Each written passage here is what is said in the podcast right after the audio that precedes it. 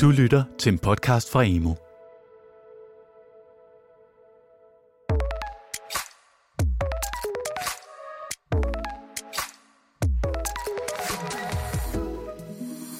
Velkommen til denne podcast om tech-forsøget, eller hvis vi skal bruge den korrekte titel, om forsøgsfaget teknologiforståelse i folkeskolen. I podcasten vil vi i fire episoder sætte fokus på de fire kompetenceområder, som er grundelementerne i teknologiforståelsen. Digital myndiggørelse, digital design og designprocesser, komputationel tankegang og teknologisk handleevne. Jeg hedder Anders Høgh Nissen. Velkommen til. I denne episode skal det blandt andet handle om teknologisk handleevne, og vi skal både høre om de grundlæggende idéer og om, hvordan der er undervist i handleevnen ude i nogle af de skoler, som forløbig har deltaget i tech-forsøget. Men vi skal også høre om, hvordan alting hænger sammen. Under alle omstændigheder har jeg været på rundtur og talt med lærere og ressourcepersoner, som gennem knap tre år har samlet masser af erfaringer med teknologiforståelsen.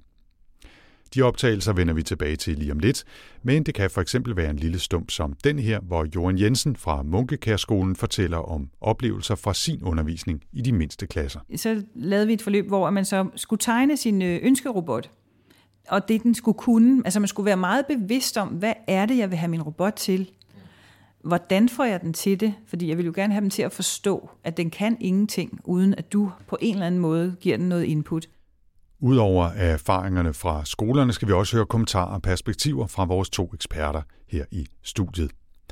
Det er Mikkel Hjort, der er lektor og Ph.D. på VIA Læreruddannelsen i Aarhus og forskningsprogrammet for læring og IT ved VIA University College, og Malle von Seested, der er pædagogisk IT-konsulent i Future Classroom Lab, Center for Undervisningsmidler på Københavns Professionshøjskole.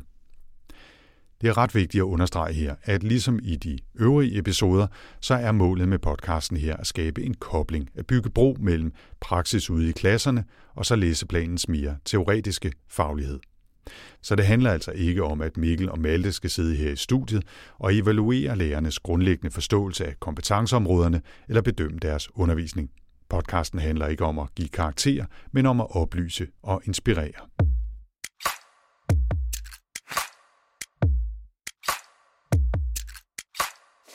Om lidt skal vi altså høre en række udvalgte lydbider med nogle af lærerne fra de fire forsøgsskoler og høre om deres erfaringer, blandt andet med teknologisk handleevne. Men lad os først lige tage en runde med introduktion til, hvad der menes med dette kompetenceområde. Og det er Malte von Seested, der lægger ud. Med teknologisk handleevne, der har vi fat i det, der handler om at kunne skabe med og betjene teknologierne. Hvor at vi med den komputationelle tankegang forstår, hvordan vi skal strukturere og arbejde med computeren og med myndiggørelsen og arbejder med at, at sætte det ind i, i de større perspektiver, så arbejder vi her med at have håndværket på plads, kan man sige. Det er både det at kunne betjene og arbejde med forskellige digitale teknologier, men det er jo i høj grad det at selv at kunne skabe eller medskabe eller videreskabe på tingene. Det er også derfor, vi finder så nogle videns- og færdighedsmål, som for eksempel programmering. Kan I komme med et par eksempler på, øh, på noget, som illustrerer i hvert fald dele af den teknologiske handleevne? Ja, altså en del af, af de her øh, forløb er bygget op omkring det at bruge microbit i undervisningen, fordi den er en, en lille minicomputer, som, som er relativt nem at gå til, og for heller ikke er så dyr. Og, og man sige, der er jo dels det at programmere den, er jo en del af teknologisk handleevne, men også det at sætte forskellige sensorer på den, eller sætte, sætte forskellige øh, output-teknologier på, så den kan få noget til at bevæge sig, eller den kan lave noget lyd. Så, så, så det er dels det, at, altså programmeringen af microbitten, men det er også det at se microbitten som en del af et computersystem. Det kan også være det at sætte to microbits i netværk med hinanden, og, og begynde at arbejde med, hvordan er det egentlig, at, at computerenheder kommunikerer med hinanden. Øhm, og, og, og så endelig så har vi jo så også et, øh, et færdigheds- og vidensområde her, der handler om sikkerhed, altså hvordan kan den kommunikation, hvordan kan vi for eksempel øh, gøre det mere sikker ved at kryptere den. Og det gør vi så ikke med microbit, men det har vi nogle andre forløb til.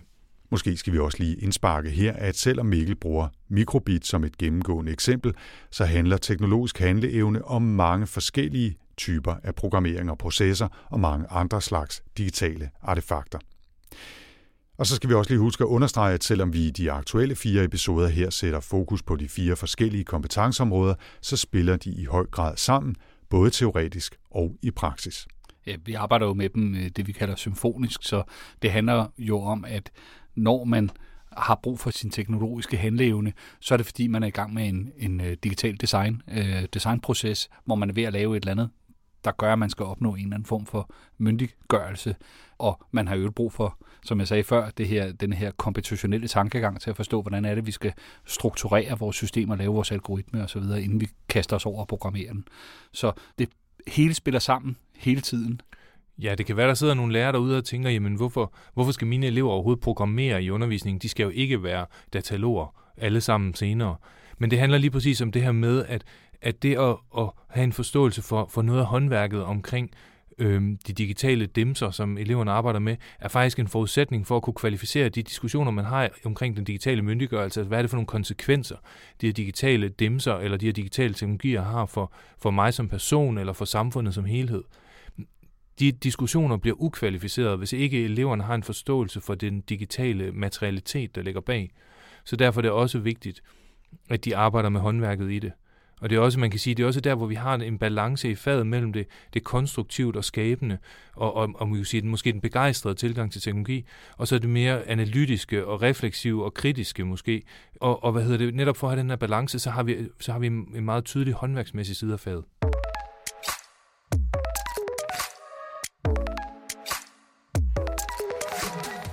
Og lad os så tage en kort bid fra en af forsøgsskolerne, nemlig Olof Pile skole i Odense, hvor Stephen Griffin fortæller om et forløb, hvor eleverne skulle udvikle en mobilapp.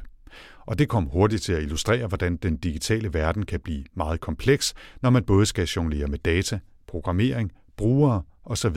Og der havde jeg nogle af mine store elever, der lavede en app, som forældrene, der var på besøg, kunne downloade, og så via den app, så kunne de se, hvad foregik der i de forskellige klasser. Øh, der var noget på vores fællesscene, der var noget underholdning og noget lodtrækning. Og det var nemlig øh, noget af et arbejde for det, der planlagt, og også indhente data, altså få lærerne til at skrive ind, hvad der sker og hvornår. Øh, så det var nogle frustrerede øh, unge mennesker i perioder, som kæmpede med lærerne ud for at få de der data, og så øvrigt strikke det sammen på en logisk måde, så det gav mening for forældrene, altså børnenes forældre, når de kom på besøg, og det er jo altså flere hundrede, der er herude, der skulle have den her app og sådan øh, navigere rundt i. Og det var en kæmpe øjenåbner for nogle af dem at prøve det. Ja. Det er nok et øh, lille eksempel ud fra Holof Bile skole her, som har øh, adskillige aspekter af de forskellige kompetenceområder i sig. Men jeg synes det der med, at de opdager, at oh, det er faktisk ret komplekst det her, er en, en grundlæggende og vigtig ting at, at have for øje.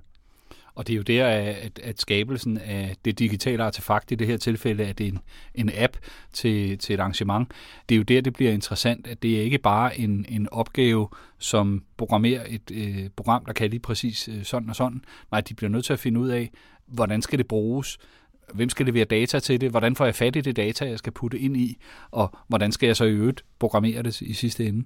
Så, så på den måde er det ja et rigtig godt eksempel på, at vi skal, vi skal bredt rundt. Ja, og man kan sige, at det, det at programmere noget fører til en snak om, hvad, hvordan, hvad, hvordan man håndterer data, og som igen kan føre til en snak om, hvad er det for nogle data, der bliver samlet ind om mig. Så det vil sige, igen kommer vi fra teknologisk handleevne over i konventionel tankegang og over i digital myndiggørelse. Så, så tingene hænger sammen i det klip, ja.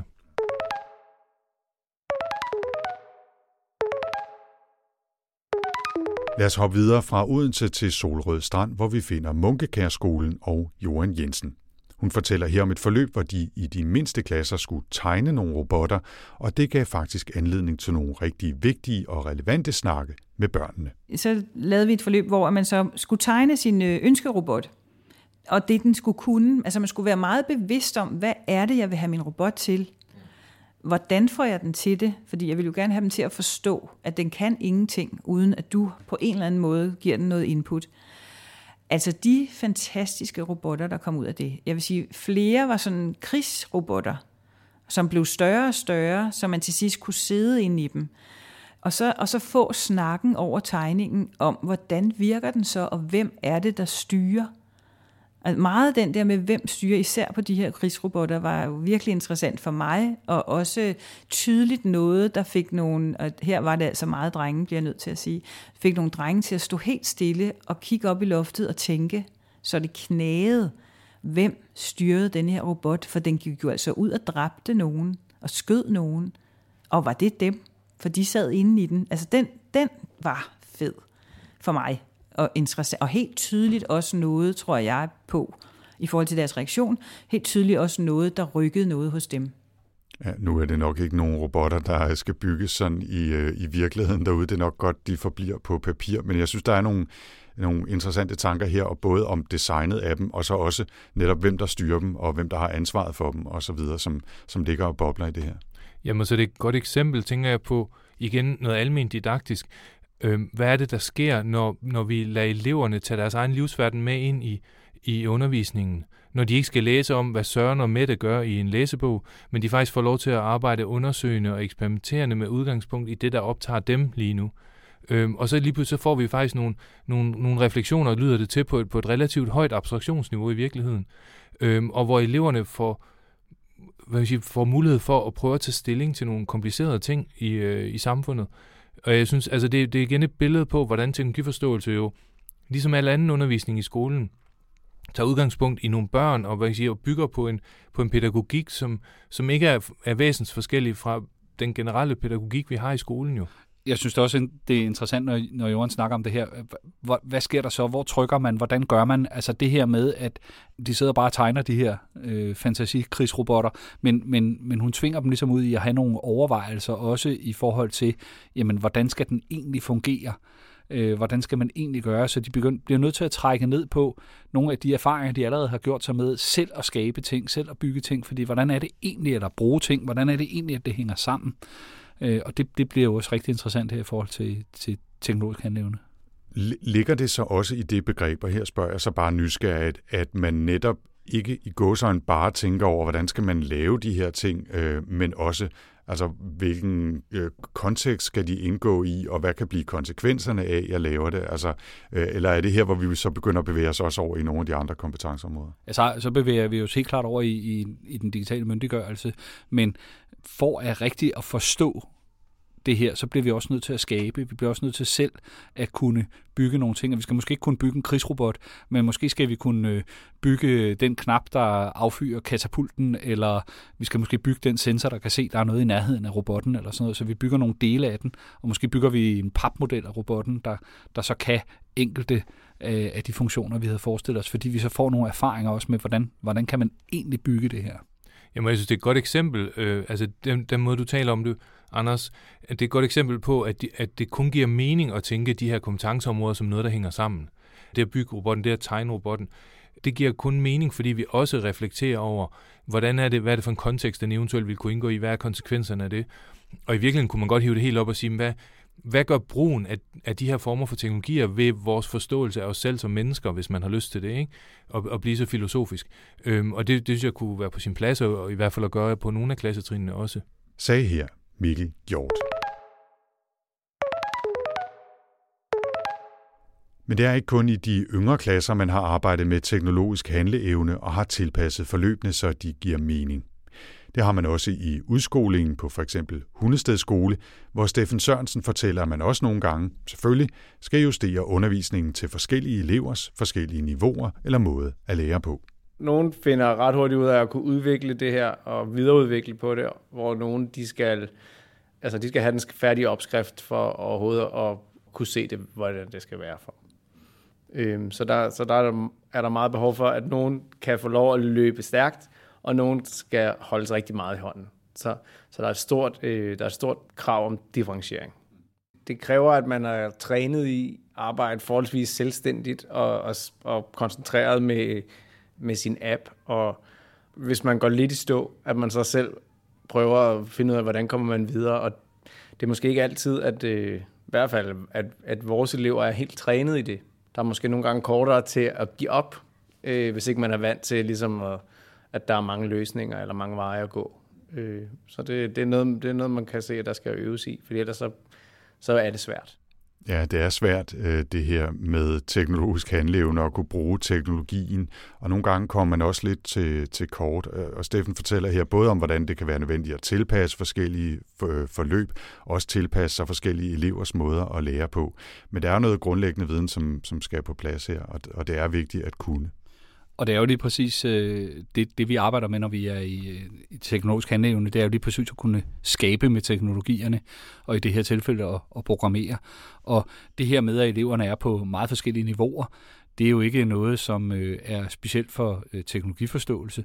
Det kender vi jo også ned fra håndværk og design, hvor at øh, hvis vi går ned i, i trælokalet, så, øh, så er der er jo kæmpe forskel på, hvor gode de her elever er til at håndtere en sav, for eksempel. Men det kender vi bare så godt, det fag. Det har vi så meget styr på, så vi ved ligesom, hvordan vi skal gribe den forskellighed an.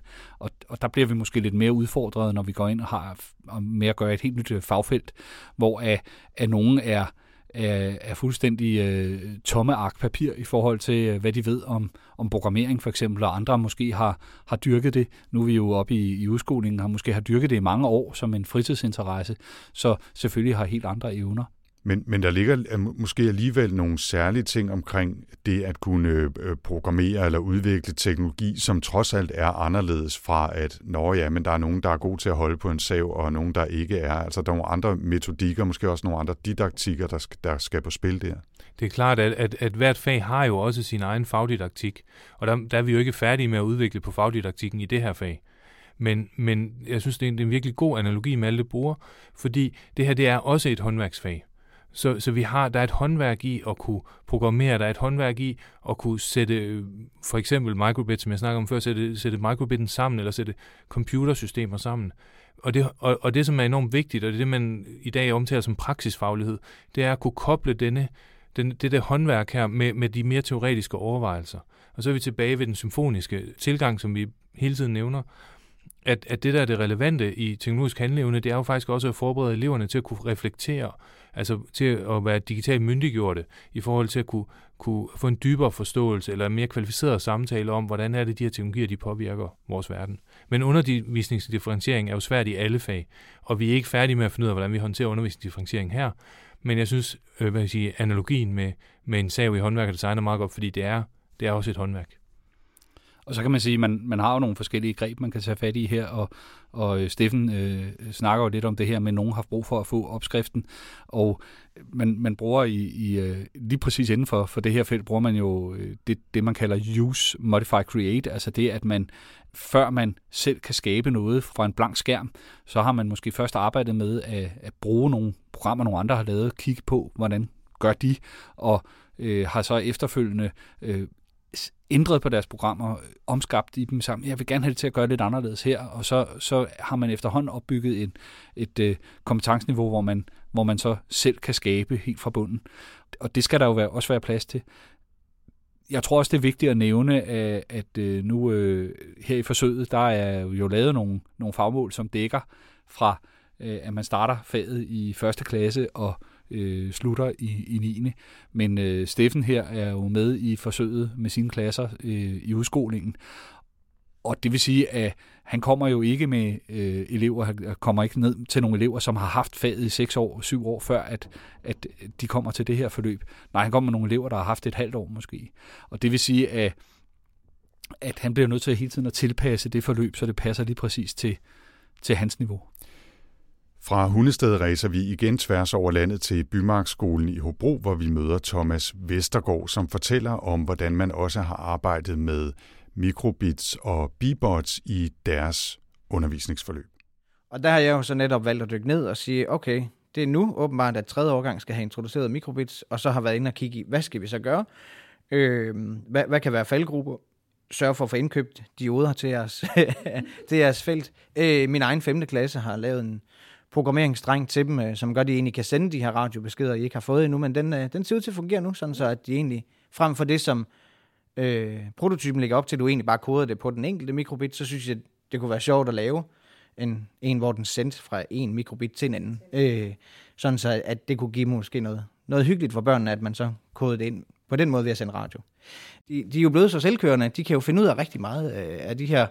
Der er ikke sådan en frygt for at have en bluebot i undervisningen, eller en, mikrobit eller en eller anden app ind på Chromebooken, hvordan skal vi så have den til at fungere? Øh, det, det, det er da rigtig, rigtig stor velvilje til selv at gå i gang med. Ja, som Thomas øh, fortæller her, så har der været masser af nysgerrighed og interesse, også hos lærerne, i at bruge de her mikrobits og bibots og lære ting og udvikle videre på dem, også i forhold til forløbene. Og det er jo også en del af det, kan man sige, at, øh, at lærerne også lærer at handle teknologisk.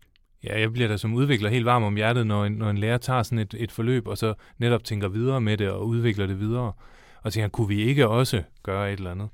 Øhm, og så samtidig så er det et eksempel på det her med, med netop det håndværksmæssige i at kunne, at kunne anvende de digitale teknologier til de idéer, man nu lige får. Nu fik lærerne en idé, kunne vi ikke få dem til at kommunikere sammen? Og det kunne også være tilsvarende, at elever fik sådan nogle idéer. Kunne vi ikke også få dem til? Og så bagefter gå i gang med, jo, det kan vi godt, men det kræver, at vi går ind i det håndværksmæssige. Det kræver, at vi øver os i at programmere. Det kræver, at vi begynder at forstå, hvad vil det sige at kommunikere sammen. Øhm, og dermed så træner vi den teknologiske handleevne. Ja, og, og, og netop som Mikkel siger, altså det her, når vi, når vi går i gang med at kunne nogle ting med teknologien, faktisk have den her håndværksmæssige evne til at kunne nogle ting, så åbner vi også vores forestillingsevne for øh, vores designproces og vores idégenerering. Hvad er det egentlig, vi kan? Fordi vi har pludselig opdaget, at vi kan noget mere. Så, så det her med, at, at han, øh, nu er det i det her tilfælde læreren, der har fundet ud af, at mm, vi kan jo kommunikere med radio, øh, det kan jeg tage med ind i det her forløb, det kan jeg være med til at, at, at udvide med. Det er, jo, øh, det er jo et rigtig godt eksempel på, hvad det er, der er så vigtigt ved hele det her handleevnefelt. Altså det, at vi faktisk også kan nogle ting, fordi det er dem, der er med til at, øh, at stilisere, at vi kan få nogle idéer, og det er dem, der er med til at underbygge, at vi forstår, øh, teknologierne, og så vi kan opnå den her myndiggørelse. Fortalte Malte von Seested og Mikkel Supplier. Ja, faktisk et, et meget godt eksempel på netop, at forestillingsevnen udvider sig med handleevnen. Fordi i det øjeblik, hvor de starter med at programmere microbits til at gøre det, der nu stod, de skulle gøre, så udvides deres forskningsevne til, kunne man ikke også, og så prøver de, jo, man kunne også få dem til at kommunikere med hinanden, og nu har de så prøvet det, og så er det en del af deres forståelse af det materiale, som microbitten repræsenterer her, ikke? Øhm, og, og det vil sige, at næste gang, så kan de også forestille sig fra start af, at man kan kommunikere, og så, er det, så kan de tage det næste spring i udvidelsen af deres forestillingsevne og deres teknologifantasi. Og, og der er vi også tilbage til noget, vi har snakket om før, det her med, at vi griber teknologien for at kunne begribe den. Øh, og han siger jo også her, at, at øh, de er ikke bange for teknologierne, de, de kaster sig bare over det. Og, og det er jo et, et vigtigt udgangspunkt. Det er jo det her med, at vi tør udfordre og eksperimentere og lege med teknologien, og så ud fra det resultat, vi får ud af det, begynder vi at skabe en forståelse, en, en, en begrebsliggørelse af, hvad er det egentlig, den her kan.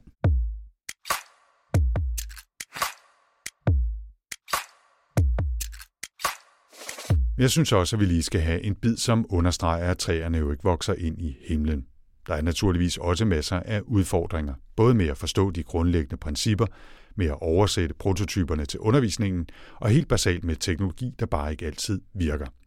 Det fortæller her Iben Carlsen Moni fra Holf Pile Skole, som dog også oplever, at de fleste elever faktisk takler udfordringerne med stort overskud. Jeg tror, de har nemmere ved at forstå det, end vi lige forestiller os. Og øh, nogle gange er der noget vundet ved slet ikke fortælle dem, hvor svært det er, det de skal i gang med. Det synes jeg egentlig, jeg har, har oplevet nogle omgange. At hvis man lader som om, det, det kan I da godt, så, så finder de ud af rigtig meget. Øh, det, de skal have mest hjælp til, eller jeg har givet dem mest hjælp til, det er faktisk at håndtere, når det ikke virker. For eksempel, når, øh, når noget ikke lykkes, som man havde håbet, når teknikken ikke virker, eller man får slettet hele ens arbejde, øh, eller øh, netværket ikke fungerer, eller alle de der benspænd, der også kan være i arbejdet med teknologien.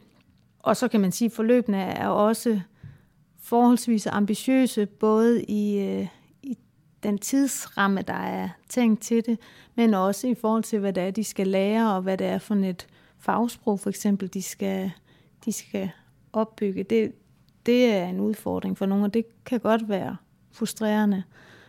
Øh, men det har vi egentlig i tale sat meget, det her med at kunne håndtere øh, modgang og frustration og sådan noget. Det kan man, altså det gælder jo så både for, for børn og voksne, fordi de ser også nogle lærere, som indimellem ikke kan stille noget op, øh, især i de tekniske dele der, ikke? Ja, det er ikke øh, altid, tingene virker. Det kan være svært i forvejen, og nogle gange så virker det bare ikke, og det kan jo være frustrerende, både for lærer og selvfølgelig også øh, for eleverne. Hvad er det for nogle tanker, man skal gøre sig der? Det, det er jo en læring i sig selv, men man skal også helst komme videre. Ja, vi har et begreb, vi kalder optimal frustration. Fordi læreprocesser er frustrerende, men de kan også blive for frustrerende. Og det er klart, at, at det, det bliver for frustrerende, hvis man når dertil, hvor man aldrig får ting til at virke.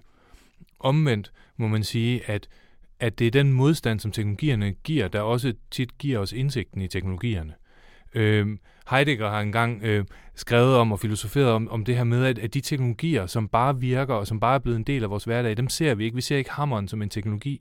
Det er først, når hammeren ikke længere virker, at vi, at vi opdager den som en teknologi. Og på, og på tilsvarende vis kan vi snakke om, øh, om de teknologier, eleverne skal bruge i klasseværelset.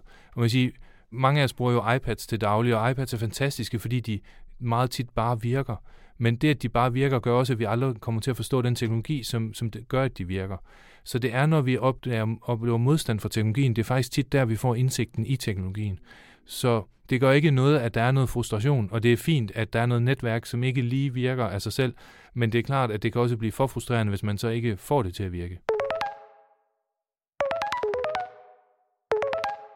Og her til sidst så fortsætter vi på Holof Pile skole i Odense, hvor Iben Carlsen Money og Stephen Griffin forholder sig eksplicit til det, vi herinde kalder den symfoniske tilgang. Altså ideen om, at de fire kompetenceområder og delelementer som sikkerhed, netværk, brugeranalyse og alt det andet, blander sig dynamisk med hinanden i den konkrete undervisning ude på skolerne. Det er jo en glidende proces på en eller anden måde, når vi går, øh, går i gang med de der forløb vi støtter jo så op af de øh, prototyper, der er lagt til os i, i tech-forsøget. Så den vej kommer man selvfølgelig igennem øh, de områder der. Men altså, jeg synes, øh, ja, vi talesætter det ikke ned ved os i hvert fald, når vi øh, laver, den, laver det forløb der.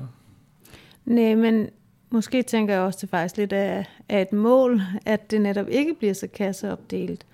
Fordi sådan, sådan forstår børn ikke øh, deres tilgang til verden. Altså sådan er den ikke. Og sådan mener egentlig heller ikke, de skal opfatte deres verden. Øh, så det kan godt være et mål i sig selv, at det ja, går på tværs, ikke også? Ja, jeg synes, det var et, øh, et fint sted at slutte med, med en påmindelse om, at alting hænger sammen i uh, teknologiforståelsen. Hvad er jeres uh, afrundende kommentar her, Mikkel og Malte? Vi har jo netop snakket om den her symfoniske tænkning flere gange i løbet af, af serien her, og øh, man, man kan sige, at at det at have øh, fire kompetenceområder handler jo selvfølgelig om, det er en optik, vi kan kigge ind på, på øh, faget og fagligheden med. Det, at vi har den, gør, at vi, at vi sikrer, at vi kommer i dybden med alle fire områder, at vi ikke kommer til at ende i kun at arbejde med handleevnen eller kun at arbejde med myndiggørelsen. At vi kommer omkring dem alle sammen, men vi også får dem tænkt sammen, øh, er jo det, der er, netop er det smukke i faget her. Så øh, det er rigtig godt, at vi har en opdeling, som gør os i stand til at lave en samtænkning. Ja, og det er jo faktisk, altså på den måde minder det jo meget om skolen som sådan. Eleverne lever jo i verden, men i skolen opdeler vi verden i bidder, så vi bedre kan huske at få fokuseret på enkelte dele af verden. Men det er jo ved at tænke de bidder sammen i en symfonisk tænkning, at, at det giver mening for eleverne igen, som en repræsentation af verden, eller som en, et fokus på, eller som en øjenåbner for, for noget, der er vigtigt i verden.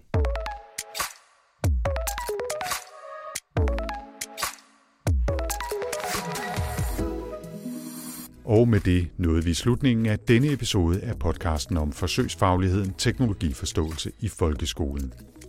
Husk også at lytte de øvrige episoder, hvor vi sætter fokus på de andre kompetenceområder, med flere interviews fra de fire udvalgte forsøgsskoler, Hundestedskole, Munkekærskolen, Holof Pile Skole og Bymarkskolen. Hvis man vil grave endnu dybere i baggrunden for forsøgsfagligheden, så kan man læse mere information på techforsøget.dk og på emu.dk, som vi også linker til i show notes til denne episode. Med i studiet var Malte von Seested og Mikkel Hjort, og jeg hedder Anders Høgh Nissen. Tak for denne gang.